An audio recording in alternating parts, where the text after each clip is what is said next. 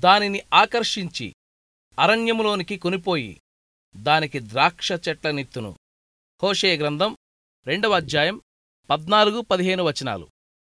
ద్రాక్ష తోటలు అరణ్యంలో విస్తరించడం వింత కదూ? ఆత్మలో సంపన్నమవడానికి అరణ్యంలోనే వెదకాలేమో? అరణ్యం ఒంటరి ప్రదేశం. దానిలో నుంచి దారులు కనబడవు. అంతేకాదు ఆకోరులోయ ఆకోరులోయ ఎంతో శ్రమల లోయ. దాన్ని నిరీక్షణ ద్వారం అంటున్నాడు దేవుడు. అవును అరణ్యపు అనుభవం మనకెంత అవసరమో దేవునికి తెలుసు. కలకాలం నిలిచి ఉండేదాన్ని ఎక్కడ ఎలా అనుగ్రహించాలో ఆయనకు తెలుసు. ఆత్మ విగ్రహారాధనలో మునిగి తిరుగుబాటు స్వభావంతో దేవుణ్ణి మరిచిపోయింది. స్వార్థాపేక్షలతో నా విటులను కలుసుకోవడానికి నేను వెళ్తానంటుంది. కాని వాళ్ళు దానికి అందలేదు.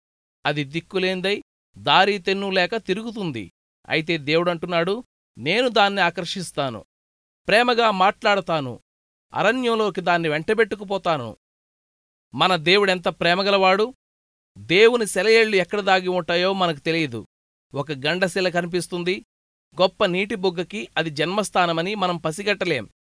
గరుకుగా ఉండే ప్రాంతాలు చూస్తాం. అక్కడ జలఓట ఉన్నదని మనకు తెలియదు. దేవుడు కఠినమైన ప్రదేశాల్లోకి మనల్ని తీసుకువెళ్తాడు. అక్కడికి చేరాక మనం గమనిస్తాం. అది సతతం ఊరే నీటి ఊటలున్న ప్రాంతమని.